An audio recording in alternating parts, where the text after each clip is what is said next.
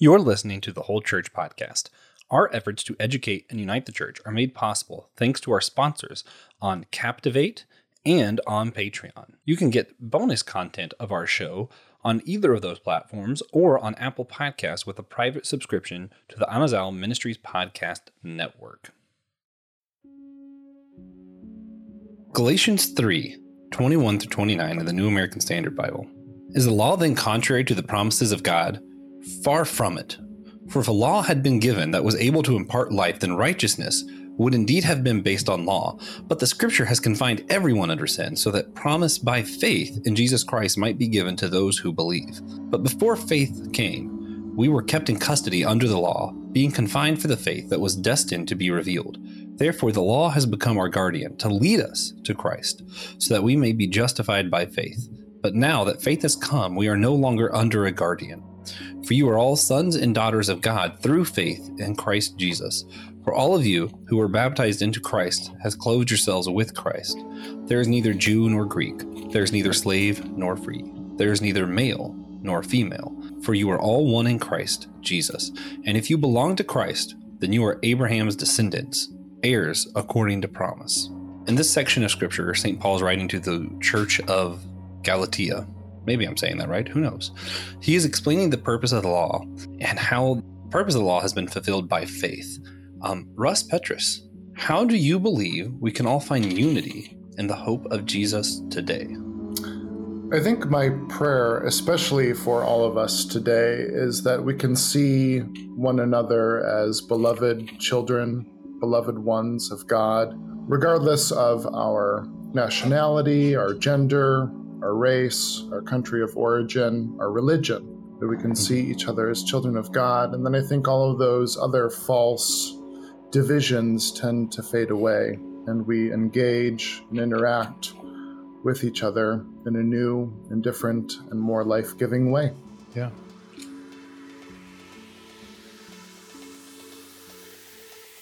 Hey, everybody, welcome to the Whole Church Podcast, possibly in your top 10 church favorite podcast, maybe.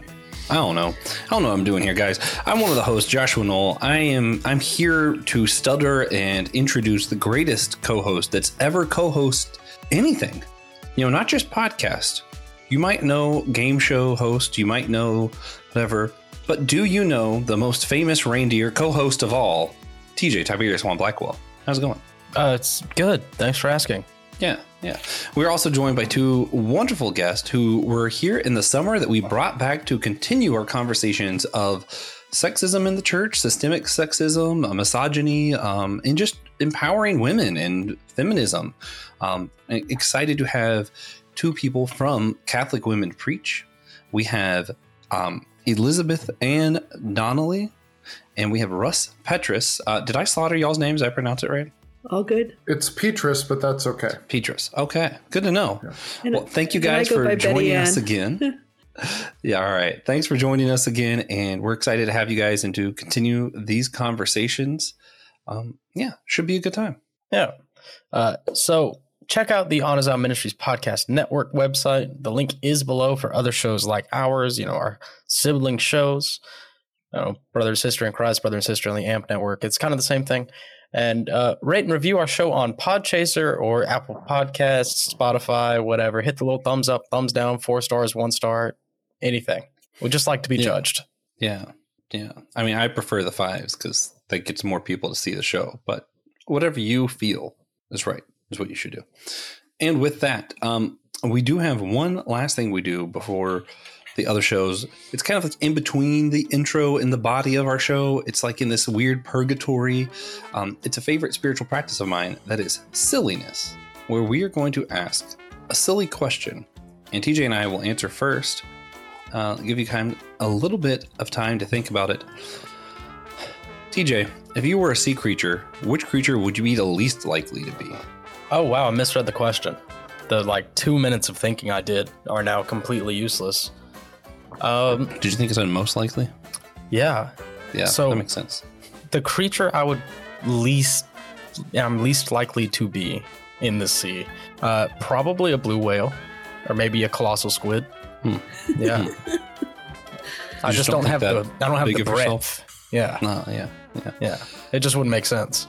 I just feel like I would be least likely to be probably just really just any type of shark. I just feel like I definitely would not be a shark. Like I'm just not that aggressive, you know? Sharks aren't that aggressive. This is Also not a just don't have that much instinct. have Well, yeah, yeah no, well, about shark behaviors. dolphins. They're too playful. I wouldn't be that either. I'm I'm like a, a sad sea creature waiting for some dry British humor. What's that? Oh, uh, lionfish maybe? All right. Uh, Russ, what is the least likely sea creature that you would be? Well, uh, I've been doing some thinking about this, and I'm going to say a sea anemone. A, anemone. Uh, the thing is, is I couldn't introduce myself. I can't pronounce it. I don't know how it's pronounced. I don't even know how it's spelled. So I would Yeah. not be that. Yeah. That's fair. you nailed it the first time you said it though. Oh, did I? You did. i yeah. Okay. Also, I think I'm least likely to be whatever TJ's answer for what he would have been was. Because I'm not whatever TJ is. Yeah. Yeah. Uh, Betty, what uh, which Betty sea Ann. creature are you most likely not to be? Definitely, I would not be a great white shark because it is just not in my Yeah. DNA to menace or scare or be aggressive against anybody. Yeah. And we have them, See, uh, we, and as you that. know, living in Massachusetts, they are an issue. I yeah, I can imagine. Man. when I go swimming, I have to look around. I, I I almost said anemone because I just I just I don't Yeah. vibe with it. It's not me, you know. I'm not Stationary. a sea urchin, I know that. But the last time you were both on the show, we asked about your ministry with Catholic Women Preach. Uh, could you briefly remind our listeners what your ministry is, what you, why you advocate for what you do, and how you believe your organization makes a um, difference? thanks, thanks for having us. Uh, Russ and I launched the Catholic Women Preach website in Advent of 2016, and since that time, we have over 430 short reflections, homilies, five to seven minutes by amazing Catholic women from around the world for every Saturday and Holy Day of Obligation since Advent of 2016. And Russ has designed an amazing, amazing Wow. search engine. You can put a scripture reference, the name of the preacher, or a keyword like Samaritan women uh, in the search, and you freely access all this incredible, rich preaching by Catholic women. yeah, that's amazing. Yeah. That's really cool. So recently, the issues y'all deal with have become even more relevant with the recent synod meeting in Rome. Uh, could you explain what happened there and how it relates to today's conversation for us? Yeah, so this meeting that happened in Rome in October is sort of the latest step in what's been uh, called the largest consultation in human history. Uh, Pope Francis called it uh, back in 2019, and uh, it started at a very local level with some listening sessions. Uh, and then those listening sessions went to each country's bishops' conference, and then the bishops' conference sent that along to Rome, and then Rome developed a, a synthesis of all of that.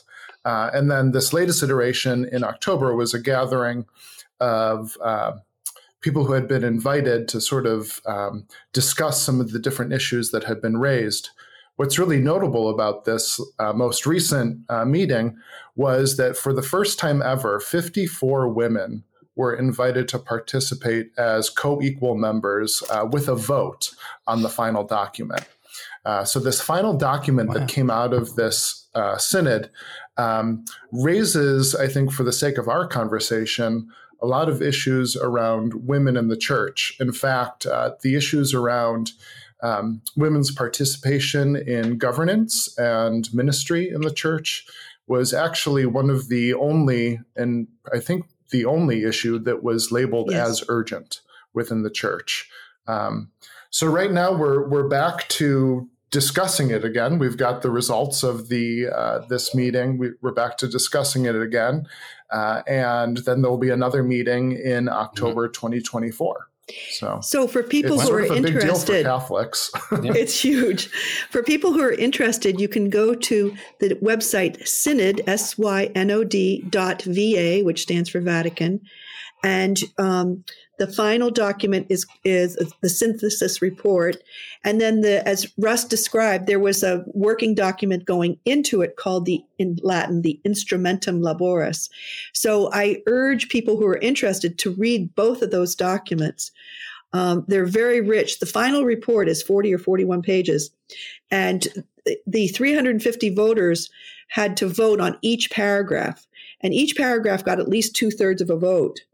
And um, paragraphs contained 21 proposals. Um, and as Russ said, the one that was called urgent was elevating women in the ministry of the church. And now th- th- this this report is not deliberative; it was consultative and but now we're encouraged to have another round of listening and discerning uh, in advance of the of the next meeting in October, which will make recommendations uh, to Pope Francis for the Church. So, as far as the results go, with the um, uplifting women being urgent, is that was that something proposed, or is that what they came to that they agreed that it was urgent? Yes. Yeah, there, there's an agreement that it's urgent. Um, now, the specifics of that will still need to be worked out. So, one of the things that's um, explicitly mentioned in the document is the possibility of ordaining women to the diaconate. Um, so, right now, uh, women aren't able to be ordained to the diaconate. Uh, and there is some conversation in the church right now about. Uh, the history of women deacons in the Catholic Church and whether or not they were ordained. And so there's all sorts of uh, debate about that. Um, from our perspective, you know, we believe that women were ordained in the Yeah. uh, in the Catholic Church. Uh, and Phoebe uh, of Romans 16 is Yeah. the is the only uh, person, male or female, uh, described by Paul with the title deacon. Uh, so she's the only person who is given that title, um, Yeah. diakonos. Um, now, we know that she wasn't a deacon in the way we understand deacons today, but it is notable that she is the only one who was given that description. I think we talked yeah. last Um, time about uh, so- there's a distinguished scholar, Phyllis Zagano, Z A G A N O, who was on the first papal commission to talk about. She's one of the world's experts, and there's clear historical evidence that women were ordained deacons for the first millennium of the church, including abbesses of convents. Uh, but then the, the term deacon came to mean a step to priesthood.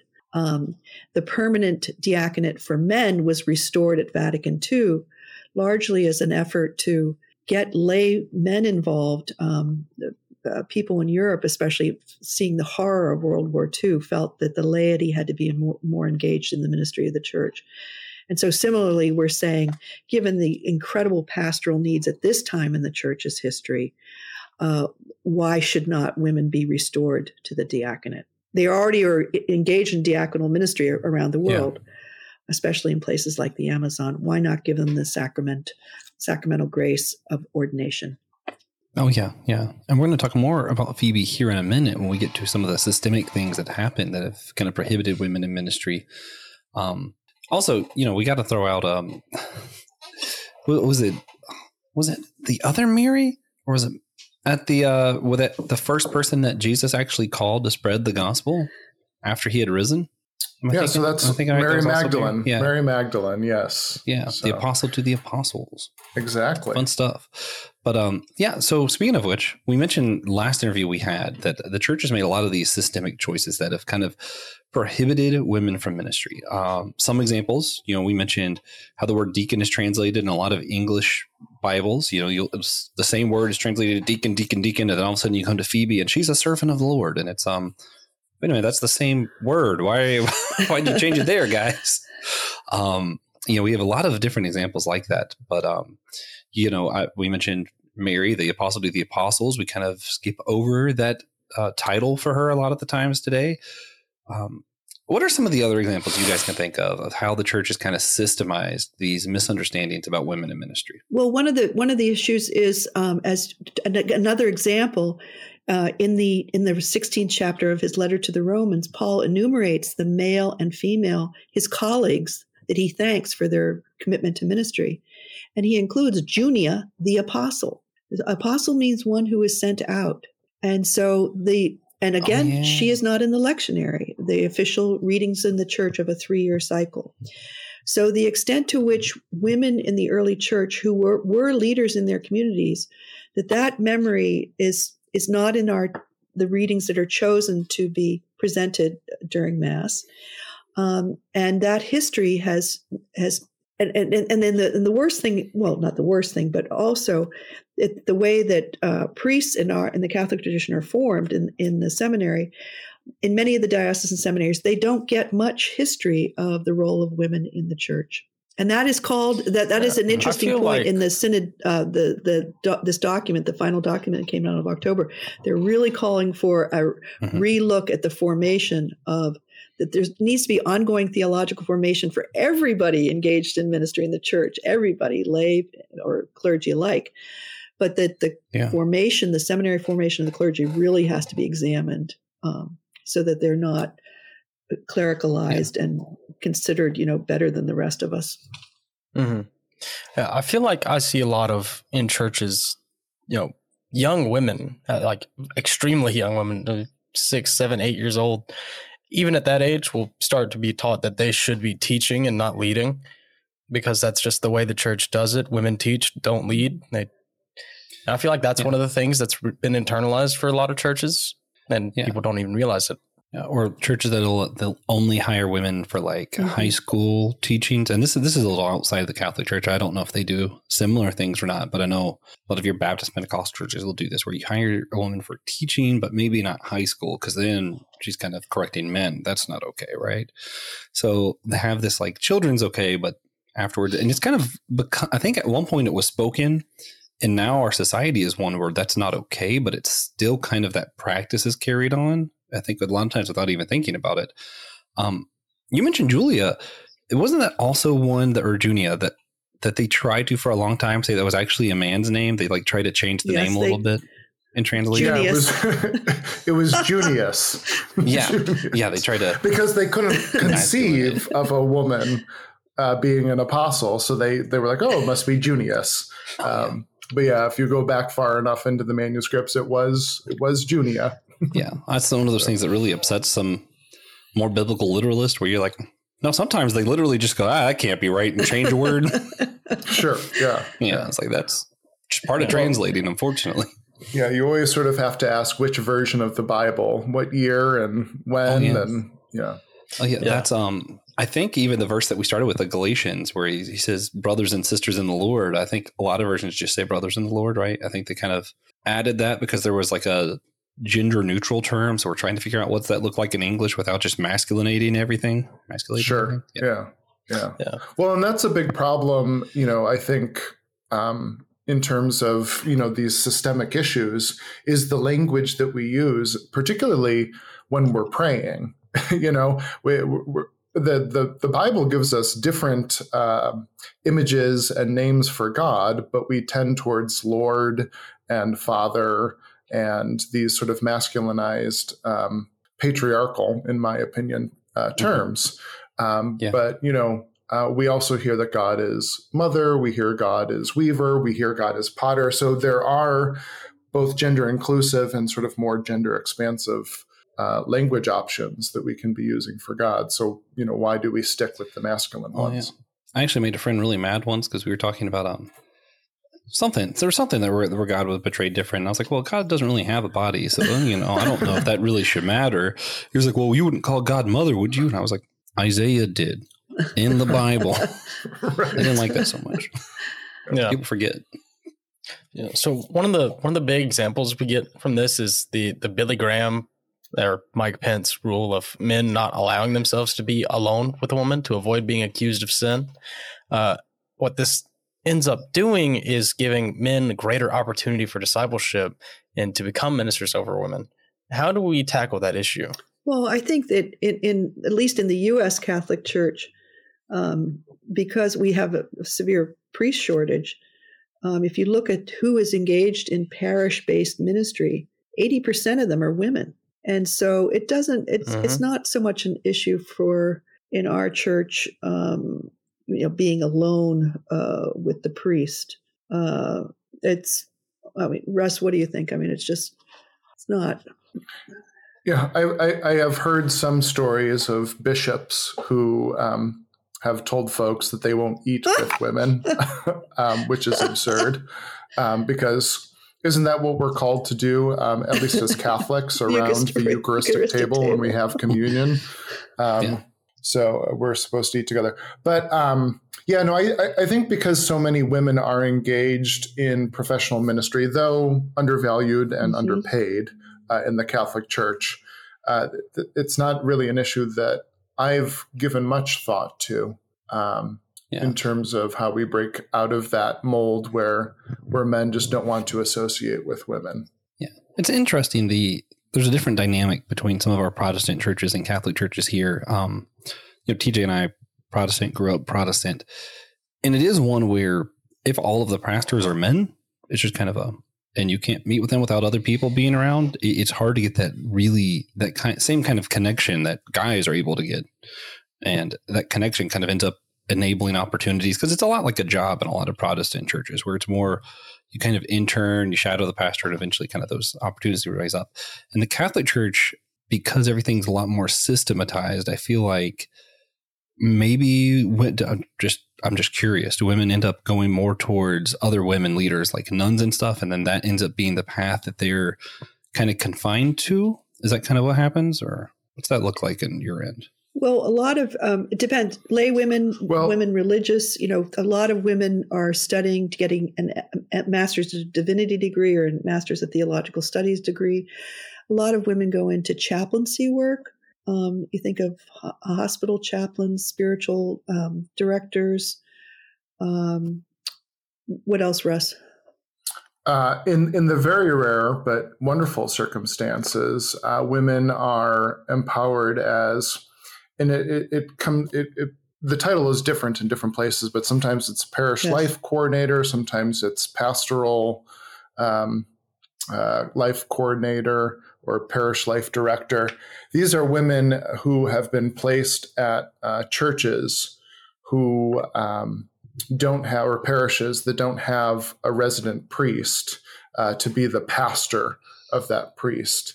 Uh, so uh, sometimes women will function as the de facto pastor. They, of course, have administrative roles, Yeah. um, but they're they're not given any sacramental roles. Um, um, so so that's another area where women um, have have made advances. Um, oftentimes, you will see them in that role as religious education Mhm. director religious education coordinator. Or at- um, at the in diocese parishes. level, there'll be And, uh, chancellors. you know, that they'll be the head of the administration of the diocese. Mhm. But it depends, you know, again, if it, we're talking of rich countries, poor countries, in much of the Amazon, women are engaged in diaconal min- ministry without receiving the sacrament of the diaconate, but they're doing everything but uh, consecrating the host, officiating at wet weddings, funerals, baptizing. Um, Mhm. so depends on the country. Yeah. Yeah, and the problem in the Roman Catholic Church in particular is that any decision making or authority is constrained, uh, historically speaking, to clerics, so deacons or priests or uh, bishops.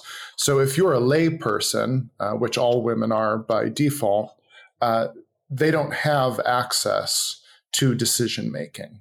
Um, they don't have access to make um, you know, authoritative uh, findings, um, and so you know uh, that that in and of itself is very limiting. The Pope has the Pope Fra- Yeah, Francis has that- changed that in the Vatican. such a big He- thing. he's- he has a new. There's a new directive Yeah. about the Vatican administration that, you know, that women are going to be able to run departments at the Vatican, um, and and Oh, the that's cool. canon law. People pointed out to us years ago that well, you know, if if a woman, a laywoman or a sister, is the principal of a of a of a school or the head of the university, and she has priests on her staff, she's their boss.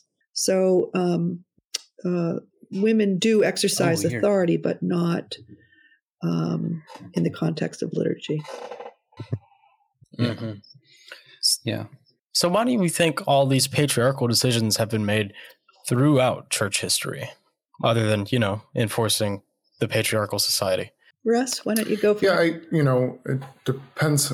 It depends on how how far we want to go back, but I mean certainly you know I mean when we think of the Jesus movement, um, you know Jesus and his disciples and followers, it was a very egalitarian movement and it was very countercultural, um, and I think that as the church became more established in the Roman Empire, um, it just sort of needed to become a little bit more uh, in tune or ingrained with with the culture that was around it, and so it took on some of those characteristics.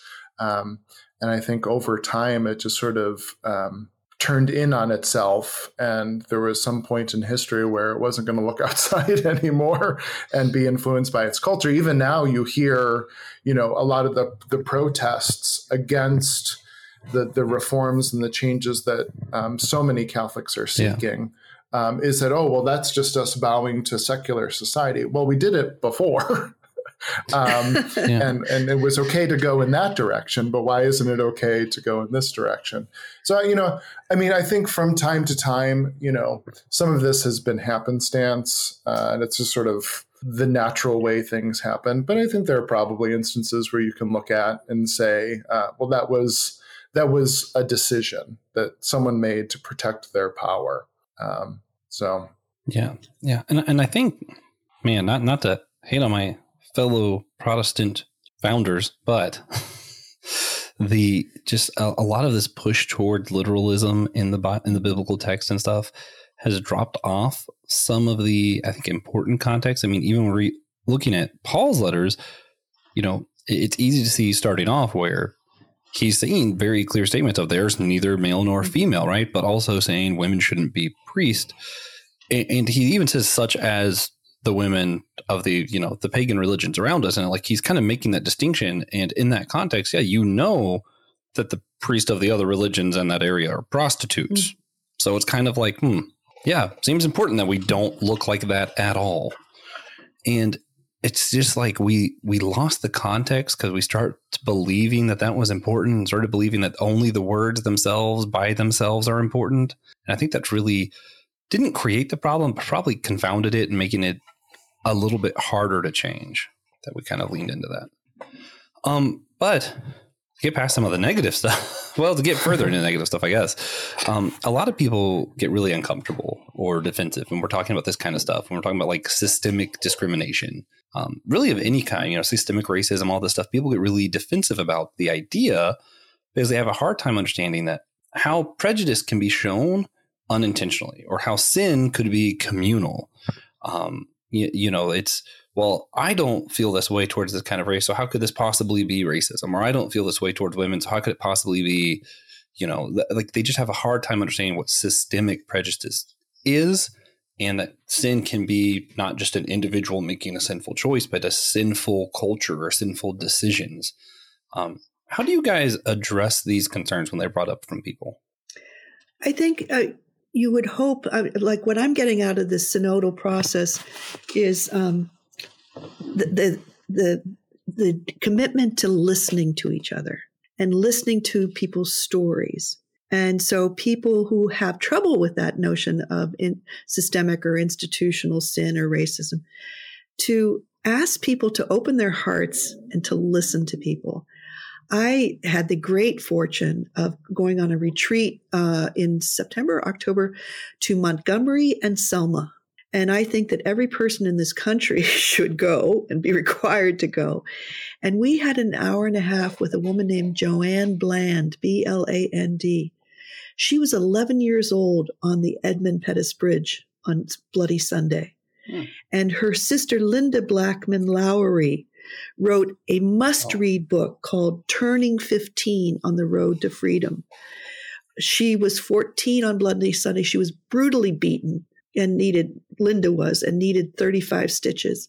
And she begged her her father, and he finally allowed her to go. She was the youngest person of, of the 300 who marched from Selma to Montgomery because she said, I wanted to show George Wallace my stitches. Um, to hear their story, to read that book, you, you, you are I was transformed. I, I was transformed. And I think that's what we're called to do as people of faith is to open your hearts and to listen to people's stories. And then you get it that this is systemic and that if God, you go to the the Legacy Museum in Montgomery mm. and you realize how the economy was completely built around slavery, and p- the way people were incarcerated on the waiting to get on the auction block, and how families were torn apart. If you're not transformed by that, and you see how our entire economy had benefited from that, and the rise of in the industrial re- revolution, if you're not transformed by that, there's you're, you're not human. Yeah, yeah, I know. Um not to get too controversial here, but even I think in our country, in the United States, uh, I think there was a lot of people who didn't quite comprehend the consequences to overturning Roe and starting to do these abortion bans and stuff. And regardless of what side you are on, I feel like a lot of people in the last year kind of had their eyes open to some unintended consequences from all yes. this of people suffering, yes. of people not being able to have necessary life yes. you know giving surgeries where you're like oh that's um not quite what we meant not you know and, and that's you know not trying to give my side away i'm just kind of looking at it going yeah i see where people on both sides are like oh yeah if we completely had our way that's not exactly great mm-hmm. and just kind of seeing the nuance because you're forced yeah. to is tragic and i really hope that when it comes to some of these things and i think as the internet continues to grow and everything's on the internet and we all get to see everybody else's story that maybe there's some hope that we'll um, see these things before terrible unintended consequences happen in the future maybe mm-hmm. hopefully yeah. that would be nice yeah yeah so are there any other big issues or topics about you know systemic women's issues in ministry that y'all would like to discuss one that I would really love to raise uh, is the issue of the cost of education. Um, and uh, yeah. this is particularly I, I don't I, I, can't speak uh, to what some uh, other Protestant denominations do, but in the Catholic Church, at least, if you're on track to become a priest, your education, your advanced theological education, is paid for by your diocese and um, you're good to go. So you so you grad, graduate from graduate nice. school without any debt, which isn't that wonderful. Incredible. Um, but for all lay people, and that includes women, mm-hmm. um, we have to pay for our own educations, and it's getting increasingly Ooh. costly. Um, I know when uh, when I was in graduate school, I did my Master of Divinity, and I started at the Weston Jesuit School of Theology um, mm. in um, Cambridge, Massachusetts. And then they eventually merged with Boston College and formed the School of Theology and Ministry at Boston College. And I remember when they made that move, one of the big points that they were always clear to make was that our tuition would stay at the Weston rate and not go to the Boston College rate, right? Because that was a big fear for people mm-hmm. because our tuition, while expensive, was reasonable. Um, yeah. But you know, Boston College was a was a different story, um, and had mm-hmm. that tuition been um, what, what, it was at Boston College, it would have just been completely out of reach. Um, so I, I, think particularly if we're going to take you know lay people's participation and um, uh, representation in church governance and in church ministry seriously, we've got to figure something out about education um, because let's face it, church yeah. workers uh, strapped with, um, you know, tens of yeah. thousands of dollars in debt aren't going to make that up in church ministry jobs.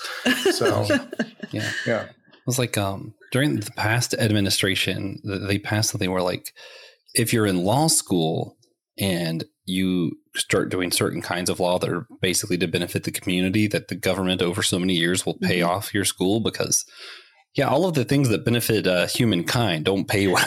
well no. Just as a general rule, if you're helping people, you're not getting paid.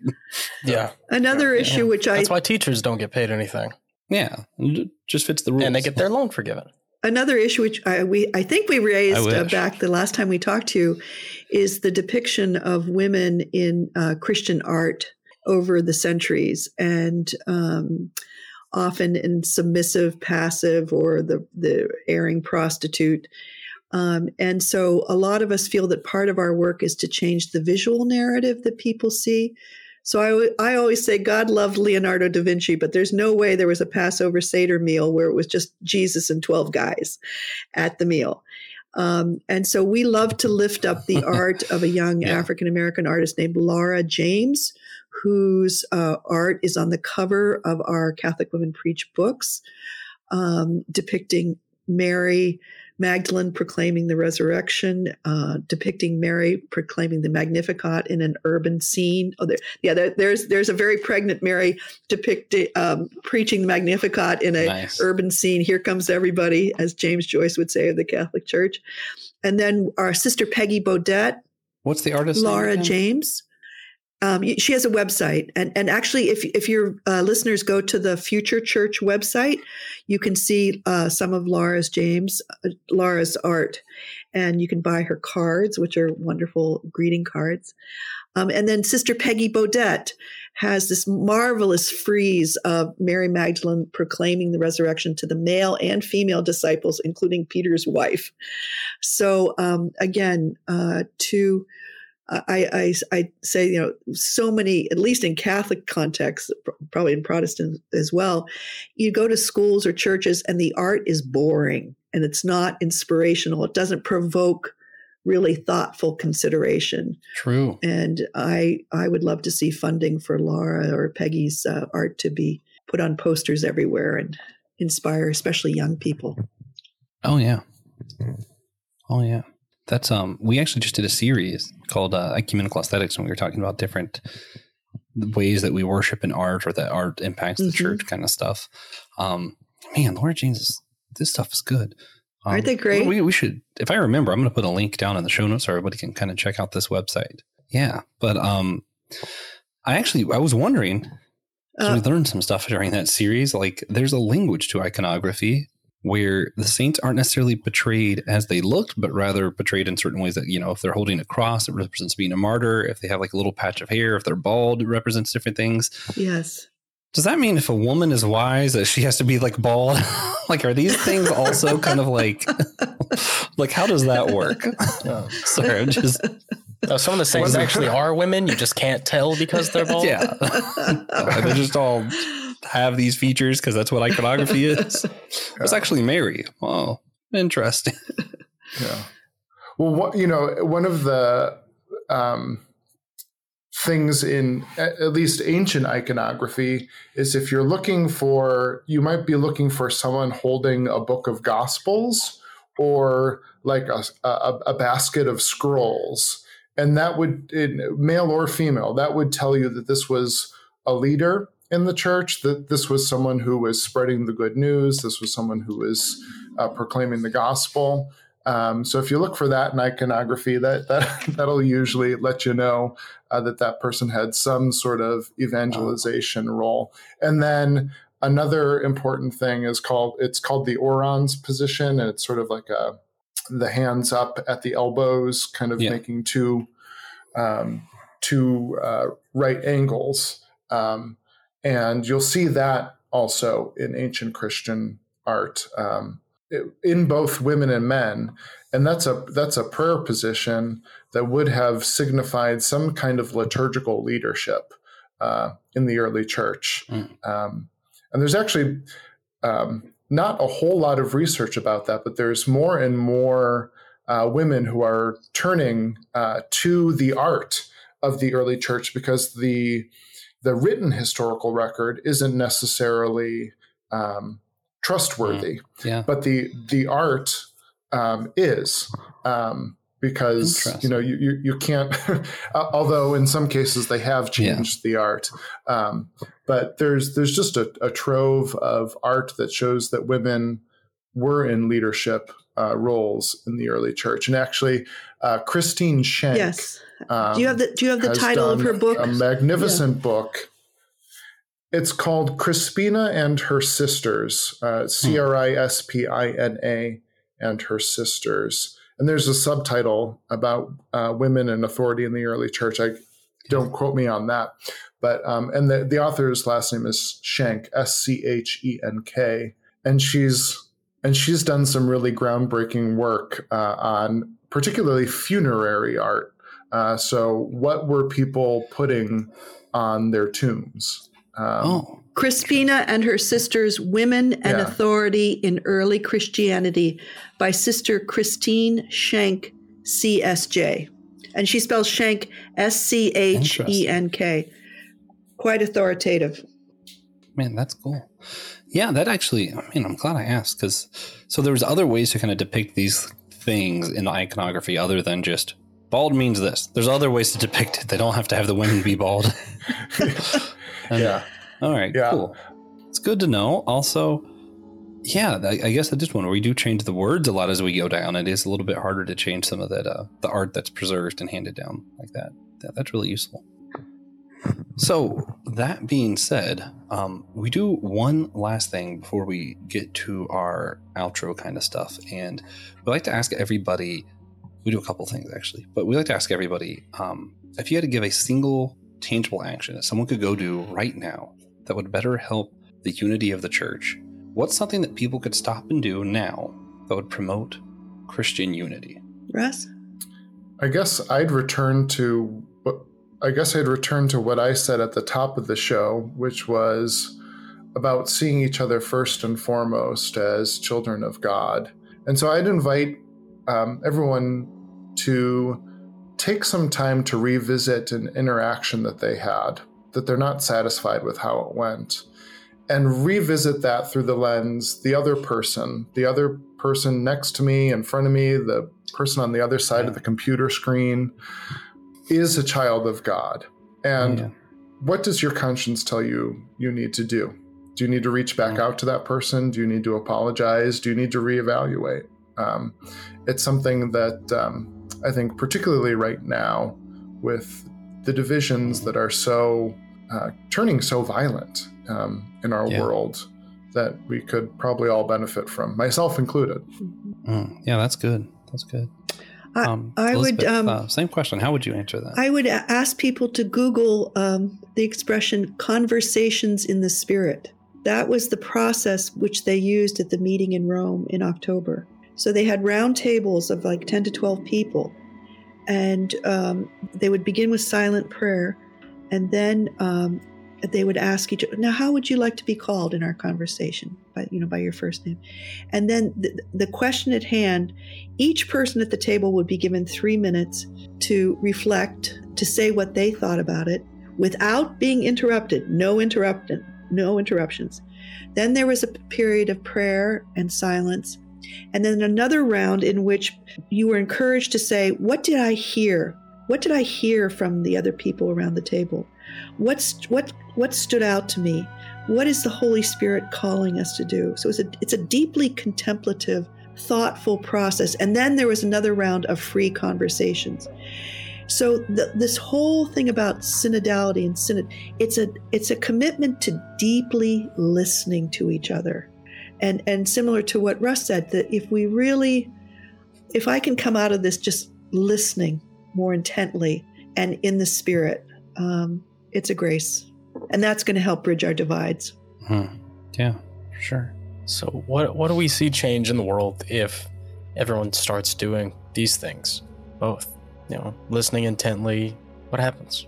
Well, you know, I, I look out, you know, right now at what's going on in the Middle East with Israel and Hamas, and I can't begin to um, claim that I have any deep understanding of of what's going on over there. Um, but I I do believe that um, somewhere along the way we've we've lost that sense that we're all inhabitants of this earth. We're all children of God. We're all beloved, and um, I think if you know all of us could could start there, that all of our interactions, all of our engagement would be very different. Um, you know, and I, and I see this even in the in, in the United States as we have conversations about this.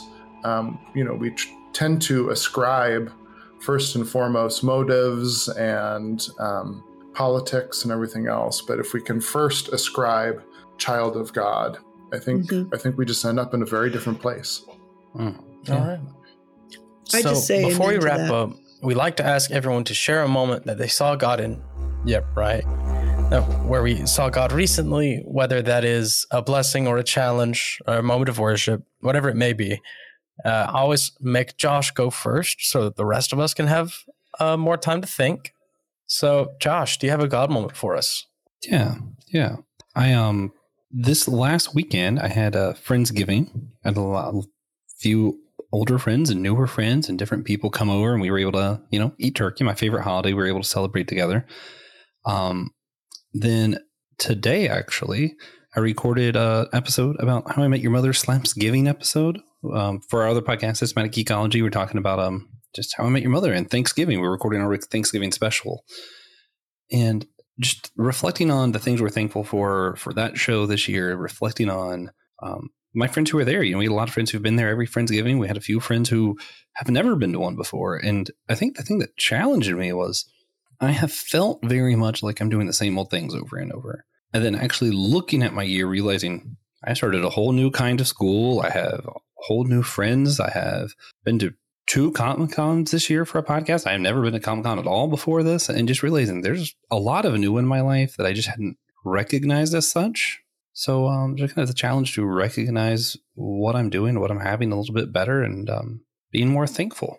Yeah. Yeah, awesome. Uh, I'll go next. For me, uh, I also went to Friendsgiving. I was there. Whoa. Yeah, I, I'd hate to cheat, but you know, God got us there Yeah. safe. Everything went yeah, I well. saw you. All the food was good. So Oh, thanks. yeah, This one guy brought ratatouille, and I found out I really like ratatouille, which is weird because I don't like most of the ingredients in ratatouille. yeah. I don't like it. I'm the one that Yeah. cooked it. So, Betty Ann, do you have a God moment for us this week? Yes, definitely. Uh, last Thursday, I went to Boston College for the funeral of one of the advisory on our advisory board of Catholic Women Preach, a theologian named Richard Gaillardetz. When you look at his name, it looks like Gaillardetz, but he was a very distinguished theologian who was really passionate about a, a transformed church in which the ministries of all the baptized are fully recognized and valued. And he um, had a 20 month battle with pancreatic cancer, and he left his wife and four adult sons and their their partners. Um, and it was such a outpouring of affection and tribute to him, and uh, to have that ability to be together, and to especially the the, the theology community at BC, and the lives that he had transformed, and brilliant preaching by both uh, Richard Lennan in the homily and his his uh, longtime colleague Sandra Derby from undergraduate days about how he lived and fully embraced the paschal mystery of our of our of our dying and diminishment and yet our rising in Christ with very profound hope. So it was marvelous, and I'm I also happen to be reading uh, Jim Martin's book right now, uh, "Come Forth," which I highly recommend to people. Um, "Come Forth: The Promise of Jesus' Greatest Miracle" about the raising of Lazarus. Um, so I'm in that zone right now of um, of dying and resurrection. Maybe it's the time of year. Ooh, yeah, yeah. Tis the season. Yeah. it's stuff. Uh, Russ, do you have a God moment for us? Yeah. So before I was involved with Future Church and Catholic Women Preach, I was a pastoral minister uh, in parishes, and um, my my life was being with and among people in the same space. Um, and even though that was years ago, from time to time, I find myself missing uh, ministering in that kind of uh, place. Um, you know, because so much of what I do now is over the internet. um, and so it's in Zoom spaces and, you know, putting videos out there. But I recently got an email um, from someone and it was at one of those times when I was like aching for for that role. And uh, her email to me was about how she felt like she lived in a, a bit of a spiritual desert. Um, where she felt like she couldn't contribute, where she, she wasn't valued, where her voice wasn't heard, um, and she felt very isolated. And being a part of our communities, our virtual communities, um, re energized her and gave her hope. Um, and that just touched me in a way that um, re energized me and um, helped me to see um, just how important our ministries are, uh, hmm. especially for those people um, who are out there in places and spaces where they don't feel like they can participate, where they don't feel like their hmm. voice, um, they can contribute their voice, or where they feel like they don't have value. Mm-hmm. Um, and so that was just a really affirming moment for me, and I and I very much felt God um, bringing both of us together in that moment. Yeah, that's awesome. All right. Uh, thank you two so much for being here today, coming on the show again, and thank you all for listening. Uh, please consider sharing it with a friend uh, or an enemy uh, or a cousin. You can share with anybody. and if you're listening on the YouTube channel, make sure to hit like and subscribe. Boost us, get us out there, spread the word. I'll send you a penny in the mail. It's really worth it. Yeah. the whole the, the sending part costs more than the giving them a penny part. Though. It does, yeah. Yeah. Yeah. Also, the copper in a penny is worth more than your penny. Yep. American money is dumb. anyway, um, support our other podcasts on the Anazao Ministries Podcast Network. Check out some of those other shows. I do one, Dummy for Theology. Um, we have friends that do the Bible After Hours, My Seminary Life. Um, of course, TJ and I are both part of Systematic Geekology, talking about uh, where faith and fandom collide. Sounds like a name of a really cheesy, like it is parody really skillet cheesy. song. Yeah, parody yeah. skillet song. Weird Al doing skillet right there. Yeah, free idea. Weird Al, except it's not free. You have to pay us. I hope you enjoyed the show. Next week we'll be back with return Weird guests. Al, you hope you enjoyed it? No, Weird. Well, if he's listening, yeah. Yeah. Okay. Uh, we'll be back next week with Dr. Tom Oord to discuss differing opinions on the omniscience of God. Uh, next, we'll be interviewing Pete Enns about differing opinions on the inerrancy of Scripture and how it didn't come to beer camp, and how Christians can work together even if they disagree on threes issues. Then we get to go back to roundtables uh, with a discussion on church polity.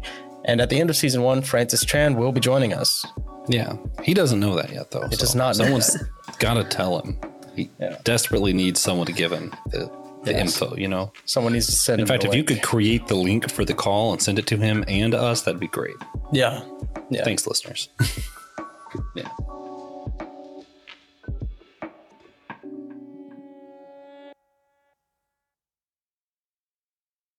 Thank you for listening to the Whole Church Podcast. Again, you could always sponsor our show at patreon.com forward slash the Whole Church Podcast or on captivate.fm or on Apple Podcasts. You can also leave us a one time tip through Captivate. Thank you for listening.